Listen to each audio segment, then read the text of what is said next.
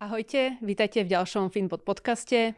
Dnes sa s Jančím budeme venovať piatim najväčším chybám, ktoré sme si všimli, že ľudia robia so svojimi peniazmi. Aj my. Aj my. Na konci sa priznáme, ktoré možno sme spravili aj my, alebo ich aj robíme.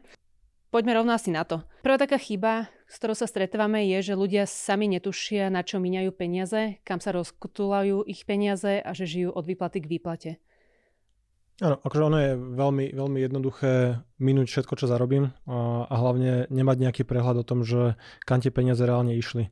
A jednoducho platím hotovosti, platím kartou, každý výdavok mi v tom čase príde ako dôležitý, lebo a potrebujem si kúpiť vodu na pumpe, som smedný, chcem si kúpiť nejakú sladkosť, a kúpim si nejaké oblečenie, ale myslím si, že keby sme niekoho len tak z ulice alebo kohokoľvek oslovili a spýtali sa, že či vie, kam tie peniaze zarobené reálne smerujú, že každý samozrejme povieme, že chceli by sme viacej peňazí a, a spravili by sme si potom v tom poriadok, ale že málo kto by vedel povedať, že na jedlo a potraviny som minul toľkoto a miniam tam toľkoto, pretože sa dvakrát stravujem v reštaurácii, doma si varím alebo toľkoto precestujem, toľkoto miniem na oblečenie Myslím si, že každý ide tak akože, ako hovoríš, od výplaty k výplate a pokiaľ tie výdavky neprevyšujú príjmy, tak si ani neuvedomí človek, že nejak, nejaký problém sa deje. Čiže je to ako tá žaba, ktorá sa varí vo vode, že je to, všetci máme taký pocit, že to je také prirodzené, to je normálne, však miniem všetko, čo som zarobil.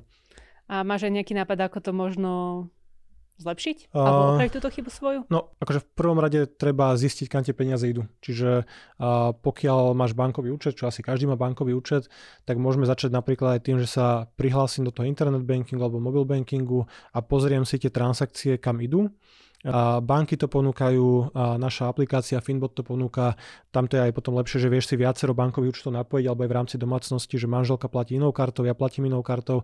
A už len vďaka tomuto by som nevedel, na čo míňam, že dostať tie dáta na jedno miesto, niekto si to bude zapisovať do papieru, do nejakej aplikácie a podobne, ale treba, treba sa najprv na to pozrieť, že niekoľko mesiacov sledovať tie výdavky a odkryť jednoducho to, že kam sa tie peniaze rozkotulali v skutočnosti. Áno, na to potom asi nadvezuje rozpočet. Predpokladám, že o rozpočte sa niekedy ešte budeme baviť, ako si ho správne nastaviť, takže mm, k tomuto bodu asi aj stačí. Potom tu máme druhý bod. Ten druhý bod je taký, akože ono to súvisí s tým prvým, ale jednoducho je to také prirodzené zvyšovanie životného štýlu spotreby s tým, ako rastú príjmy. Čiže on sa to označuje ako nejaká hedonická adaptácia, v angličtine lifestyle inflation. Čiže ľudia, ktorí dneska dokážu možno vyžiť z tisíc alebo 2000 eur, to je teraz akože úplne jedno tá, tá, tá celá suma, tak v momente, ako dosiahnu povedzme v práci nejaké zvýšenie platu alebo dostanú odmeny alebo jednoducho za, začnú zarábať viacej a začne sa dariť v biznise, tak zrazu tie dodatočne zarobené voľné peniaze nedokážu si z nich nejako viacej ušetriť aj keď mesiac predtým ešte dokázali vyžiť z tej starej výplaty, ale zrazu všetky tie nové peniaze sa rozkotúľajú na to, že kúpim si krajšie oblečenie, drahšie auto, drahšie dovolenky a ten rast príjmu počas života, počas tej produktívnej fázy sa neprejaví v tom, že by sme si začali nejako systematicky šetriť, investovať, budovať majetok, a potom to dopadne tak, že ľudia, aj ktorí zarábali počas aktívnej kariéry veľa peňazí, môžu skončiť chudobní. Lebo jednoducho tie peniaze rozhádžu, minú a všetky auta skončia skôr alebo neskôr na vrakovisku, čiže klesajú k nule. To je takisto všetká elektronika, všetky foťaky, iPhony a všetky tieto hračky. A jednoducho aj po možno dekádach odpracovaného života nemajú čo ukázať za to, nemajú nejaký majetok, nemajú nejakú akože bezpečnú budúcnosť zabezpečenú. Áno, v tomto prípade asi mojou takou najväčšou chybou, čo ja v tomto bode robím, je zvykla som si veľmi rýchlo na komfort nejakého auta ako ano. donedávna som bola, alebo nie, že donedávna, ako snažím sa znovu dostať naspäť k tomu, že chodiť viacej pešo, viacej vlakom, alebo proste nejakými lacnejšími o, spôsobmi sa dopravovať. Ale je to taký komfort, že človek, keď si to vz- zvykne na, na to chodenie auto, tak už to je ako keby krok späť. Áno, akože ono, všetko, na čo si zvykneš, už neskôr berieš ako stratu. Mm-hmm. Že už to neberiem, že no tak dobre, prvých 25 rokov som nepotreboval auto, ale teraz ho zrazu potrebujem a v momente, keď ho nemôžem použiť, tak je to akože a, veľká, veľká ra, ra, rana akože toho bežného života pre tú psychiku, že musím ho predať, alebo prečo mám chodiť MHD a podobne aj keď dovtedy to bol akože úplne priateľný spôsob prepravy, keď sa bavíme o autách, že akože v tomto som tiež čiastočne určite vinný aj ja. A je to komfort, ktorý si doprajem, akože aj kvôli nejakej bezpečnosti, jednoduchosti, akože áno, auto zvyšuje kvalitu života, že o tom sa nemusíme baviť, ale môžeme sa baviť o tom, že či je naozaj potrebné kupovať auto v cene bývania, alebo proste nejaké také, alebo zobrať si nejaké veľké splátky, len preto, že mi stúpol plat do 300 eur, tak si zoberiem na operatívny leasing nové auto, aby som všetkým kolegom ukázal, že pozrite, mám pekné nové auto, som úspešný, ale jediné, čo sa stane, je, že peniaze sú fuč, auto klesá k nule a, o pár rokov som tam, kde som bol, akurát som si už zvykol na ten vysoký životný štandard a keď ho neudržím, tak to budem pocitovať ako veľkú stratu. Dobre, môžeme prejsť myslím na ďalší bod, čiže ja som tu ako ďalší bod vypichol niečo, čo je pre Slovensko, pre Slováku akože určite relevantné, je, že ľudia buď si neodkladajú peniaze, čiže jednoducho, ako sme povedali, akože miniajú všetko, čo zarobia, alebo keď tie peniaze odkladajú, tak ich neinvestujú, čiže sedia v bankách, všetci vieme, že, alebo teda tie štatistiky, že v bankách sú desiatky miliárd na bežných účtoch alebo sporiacich účtoch bez výnosu, čiže čo si o tom myslíš? Určite to tak je a podľa mňa je ešte takou jednou veľkou chybou, že nielen, že ľudia neinvestujú a nechávajú teda svoje peniaze podliehať inflácii, ale aj keď investujú a napríklad nemajú ešte vybudovanú žiadnu finančnú rezervu. Lebo či, s čím sa ja často stretávam, že Dobre, človek si už uvedomil, že musí začať nejako investovať a riešiť tie svoje peniaze, ale hneď zo začiatku chce investovať 100% do akcií, bez toho, aby mal nejakú rezervu a veľmi často musí do týchto investícií siahnuť práve v tej najhoršej dobe, kedy by mal práve nejako prečkať nejaký pokles, lebo bol to v súvislosti s covidom, proste uh-huh. ľuďom sa znižili nejako príjmy, boli nutení siahnuť do svojich úspor a vybrali zrovna vtedy úspory, keď boli čiastočne v poklese. Takže podľa mňa ešte aj finančná rezerva pri tom investovaní ono, akože celé to investovanie a nejaká rozumná práca s financiami, že je to proces, že nedá sa preskočiť nejaký krok. Že pokiaľ som akože doteraz tie peniaze mal na účte v banke, prečítam si alebo pozriem si nejakú kalkulačku a vidím, že pri 8% ročnom výnose, ktorý dosahujú akciové trhy v priemere dlhodobo historicky, každých 10 rokov alebo koľko zdvojnásobí majetok, tak to vyzerá atraktívne, zoberiem všetky úspory, hodím ich tam, akože to nie je úplne rozumné, akože môže to výsť, ale určite by sme to nikomu neodporúčali. A práve tá absencia tých úvodných kročkov, tých menších, že najprv si potrebujem vybudovať nejakú hotovostnú rezervu, mať nejaké peniaze možno na účte dostupné, rýchlo, likvidné, a postupne sa prepracovať k tomu, že našetríš si na tých 3 až 6 mesačných výdavkov a presne kvôli nejakému riziku poklesu príjmu, pokazené auto, pokazený spotrebič a podobne. A až potom človek môže sa prepracovať k tomu, že investujeme na roky a dekády dopredu. Čiže máme nejaký finančný plán, vieme, že sa chceme zabezpečiť na dôchodok a vieme, že potrebujeme investovať viac do akcií, ktoré majú dlhodobo vyšší výnos. A presne ako si povedala, že keď dám všetko do akcií, a možno tomu ani nerozumiem, neverím, lebo som sa len pozeral nejaké pekné grafy a nie som s tým zžitý, do čoho vlastne investujem, že som spoluvlastník nejakých podnikov, ktoré generujú zisk dlhodobo, tak sa môže stať presne to, že buď to príde nejaký pekný lesklý objekt, nejaké nové auto a chcem si tie peniaze vybrať, alebo prídu ťažké časy a budem rabovať ten dlhodobý investičný účet len na to, aby som vykryl nejaký dočasný výpadok v príjme. Mm-hmm. V súvislosti s týmto je podľa mňa aj veľkou chybou, že málo ľudí sa pripravuje sami na dôchodok.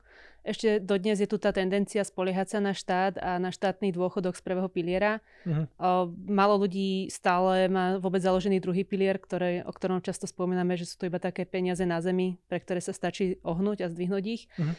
A o, myslím si, že to sporenie na dôchodok by malo byť takou prvou, prvým tým krokom a nápravou o, v rámci tých investičných cieľov a hlavne akože taká, takáto forma prípravy na dôchodok, akože keď sa bavíme o druhom pilieri, že nikoho neboli, že to sú peniaze, ktoré aj tak nám odchádzajú z výplaty, ale aj bez toho, že by som si musel z tej výplaty niečo odložiť a investovať samostatne, čo určite akože odporúčame a je, je to potrebné, tak stále viem nejaké peniaze presmerovať na môj osobný dôchodkový účet v druhom pilieri, viem si vybrať nejaké fondy s vyšším potenciálom výnosu, čo v tomto slovenskom kontexte sú indexové fondy akciové a viem si zabezpečiť nejaký vyšší dôchodok. Čiže nie všetky tie rady a odporúčania musia ísť na úkor kvality života. Je to jednoducho pár minút, kedy človek si to naklíka, dneska už aj cez web vstúpi do druhého piliera, alebo keď už v druhom pilieri je, tak si nastaví dobre ten typ do, fondu, do ktorého investuje.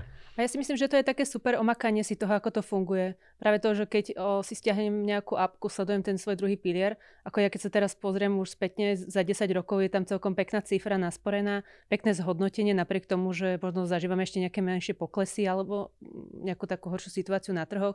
Napriek tomu vidím, že v tom dlhom horizonte za tých 10 rokov je to krásne zhodnotené a môže to byť taký vstupný bod, ako, ako pochopiť investovaniu, vyskúšať si ho v podstate za peniaze, v podstate takmer zadarmo, dá sa povedať. Áno, akože bez nejakého vlastného vynaloženia peniazy, akože z výplaty, bez nejakého nákladu, že mnohí to ani nevnímajú ako vlastné peniaze, že á, tak mám nejaký prvý pilier, druhý pilier, neviem, nejaký dôchodok, tretí pilier a podobne, ale že Takýto jeden krok, ktorý naozaj zaberie pár minút, môže znamenať rozdiel medzi tým, či budem mať o 30 alebo 40 rokov, neviem, na dnešné peniaze 500 eurový dôchodok alebo 800 eurový dôchodok.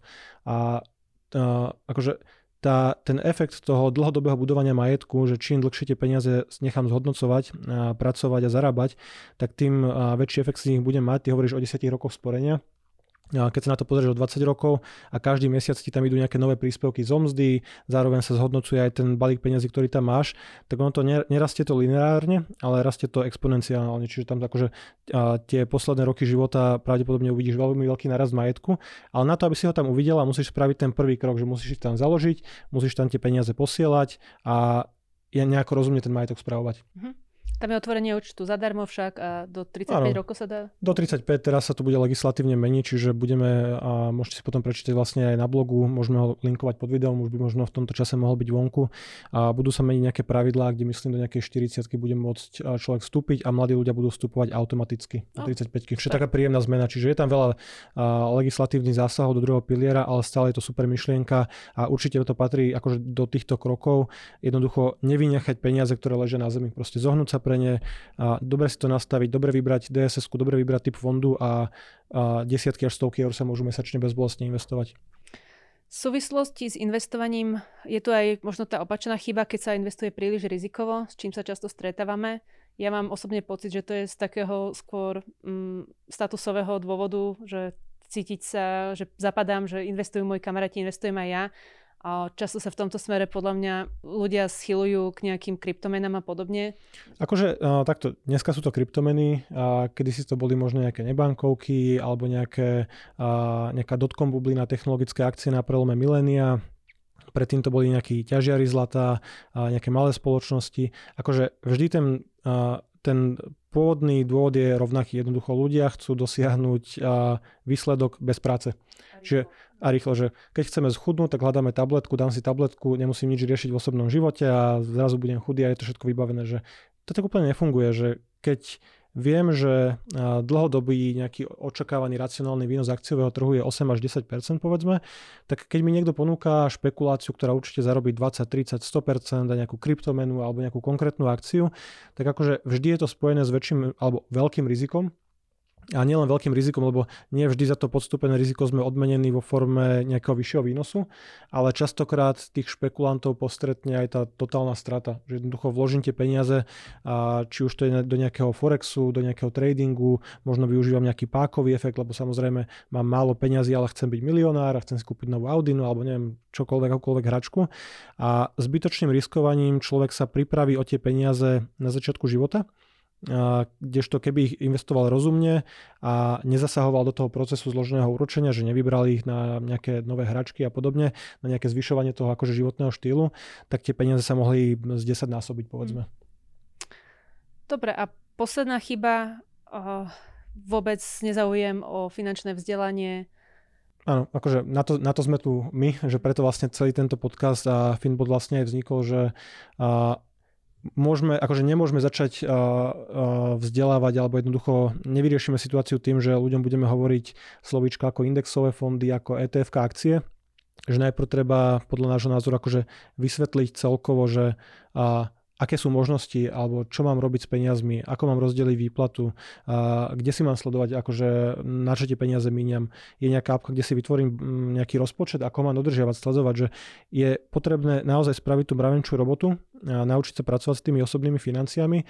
A môžete sledovať podcasty ako je náš, môžete pozerať YouTube videá, a knižky, ktoré sme vlastne recenzovali a ktoré aj do budúcnosti budeme prinášať, čiže tie najzaujímavejšie z tejto oblasti a tým zvyšovaním finančnej gramotnosti a naozaj pre seba spravíte veľa, že on to nie je o tom, že všetci by sme mali byť akože nejakí odborníci na správu peňazí, ale mali by sme vedieť o tých peniazoch aspoň tie základy že ani ja nie som akože dobrý kuchár, alebo nie som skoro vôbec kuchár, o výžive toho veľa neviem, ale pokiaľ chcem byť zdravý a chcem sa to žiť nejakého veku, tak aspoň tie základy musím poznať, že musím vedieť, že OK, tak nemôžem prijať viacej kalórií, ako vydám a správať sa tak dlhodobo, no tak mi bude narastať váha. To isté je to pri peniazoch, že nemôžem dlhodobo míňať a žiť na dlh a jednoducho skôr alebo neskôr ma to dobehne. Čiže na, naučiť sa nejaké základné pravidlá, a čítať tie knižky, sledovať to a s tým súvisí potom aj nejaké zvyšovanie akože vlastnej kvalifikácie celkovo ten nejaký akože osobný rast, myslím.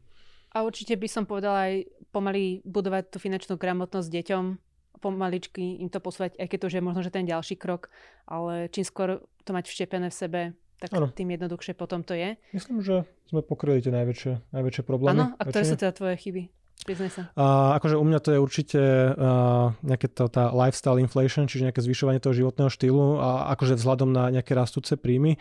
Ale takto, akože, aby som povedal, že ja sa vždy pozriem na to, aby som mal a pokryté nejaké dlhodobé ciele, že keď a, tie peniaze, ktoré pravidelne mesačne šetrím, odkladám ten majetok, ktorý mám zainvestovaný, pokiaľ viem, že vďaka nemu dosiahnem ten cieľ a, nejakého predčasného dôchodku alebo komfortného dôchodku a podobne, tak potom už mi nie je až tak ľúto možno tie voľné peniaze míňať na, to, na veci, ktoré mi robia radosť.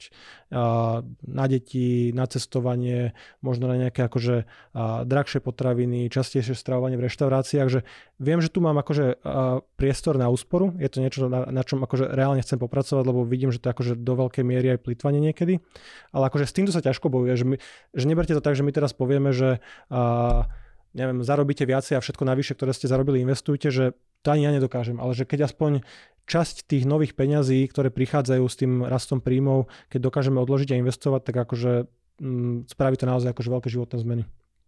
Ty máš ktoré, kde si sa našla v týchto bodoch? Ja som sa našla skôr kedysi, ešte skôr ako som vôbec začala sa venovať osobným financiám, ale ja som si vyskúšala život od výplaty k výplate. Ja, ja.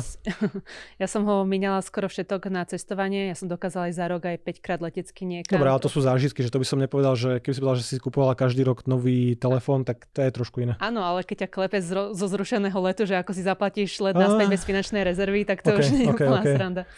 Keď sa na to pozerám, tak akože tiež sa musím priznať, že môj problém od dlhodobý, alebo tak dlhodobý, akože na začiatku, kým som sa tak nejak akože usadil v tom a získal tú istotu, že ako, ako dlhodobo spravovať peniaze, budovať majetok, bolo príliš rizikové investovanie, alebo nenazveme to investovanie, nazveme to špekulácie. Čiže tiež som hľadal nejaké skratky, ako byť mladý a bohatý v 40 a podobne.